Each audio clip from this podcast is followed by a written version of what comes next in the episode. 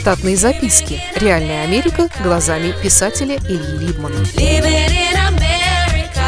Про французскую Ниццу, удачливых рыболовов и евреев на чеку.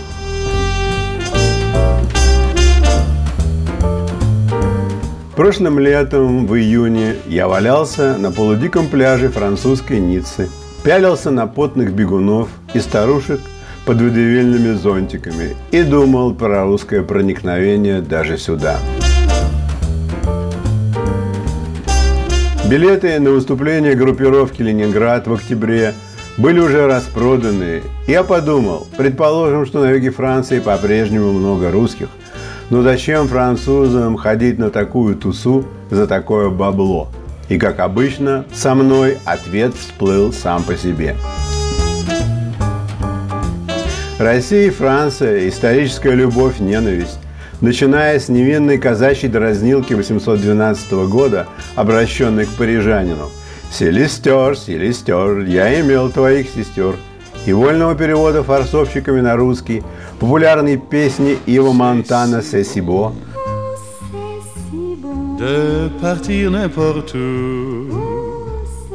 которая звучала как «На пляже засадил я ей до катаний на роликах по парижскому Сен-Дени, сына прогрессивного писателя, спортсмена и ленинского орденоносца Маншера Рикшана.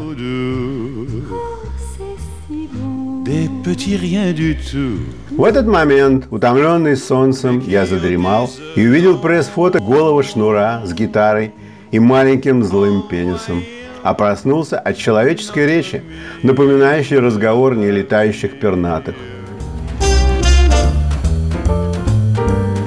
Главными звуками в нем были «к» в обрамлении разнообразных гласных. Языком был иврит или хибру. А в нескольких шагах к морю от меня стоял немолодой мужчина в черной майке чуть длиннее, чем принято. Майка кое-как прикрывала его мужское достоинство спереди, неизвестно каким образом втиснутое в старомодный спиду.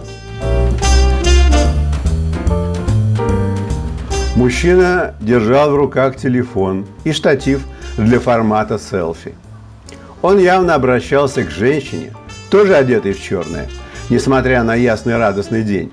Во время его речи она лежала лицом на теплой средиземноморской гальке, но когда мужчина замолчал, она приподнялась на локтях, и я увидел, как гальки больших и средних размеров нехотя спадали с ее лица вниз, оставив там только мелкие камушки – от оставшихся на лице вжатостей и мелких камушков оно было похоже на недобросовестно почищенную картофелину.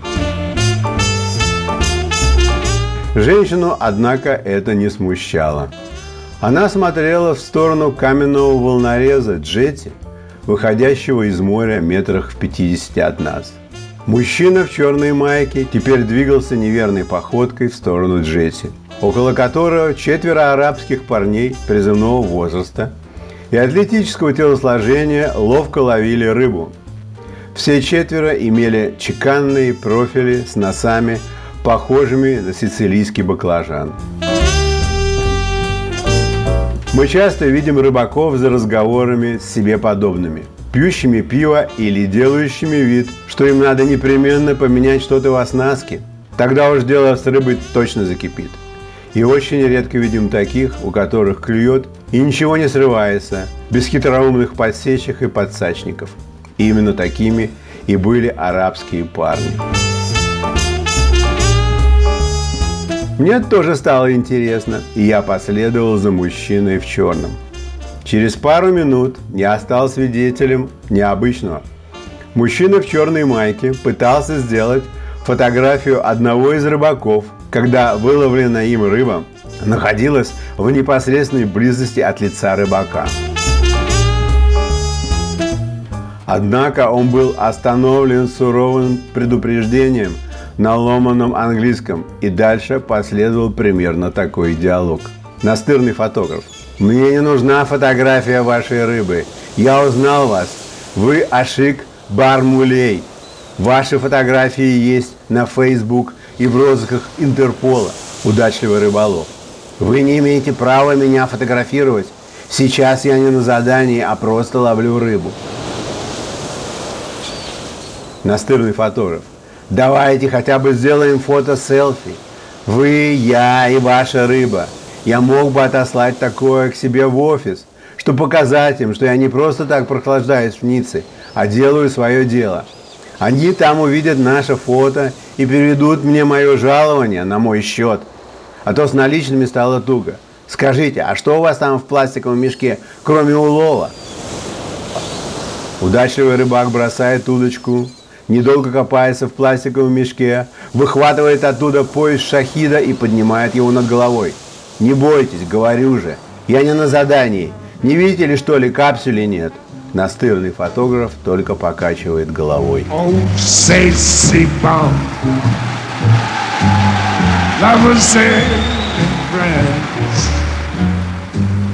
when they swing to romance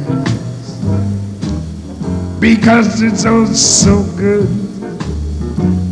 Yes, say, say, bomb. I'll say to you like the French people do. Mama, it's so good, y'all. Штатные записки. Реальная Америка глазами писателя Ильи Либмана.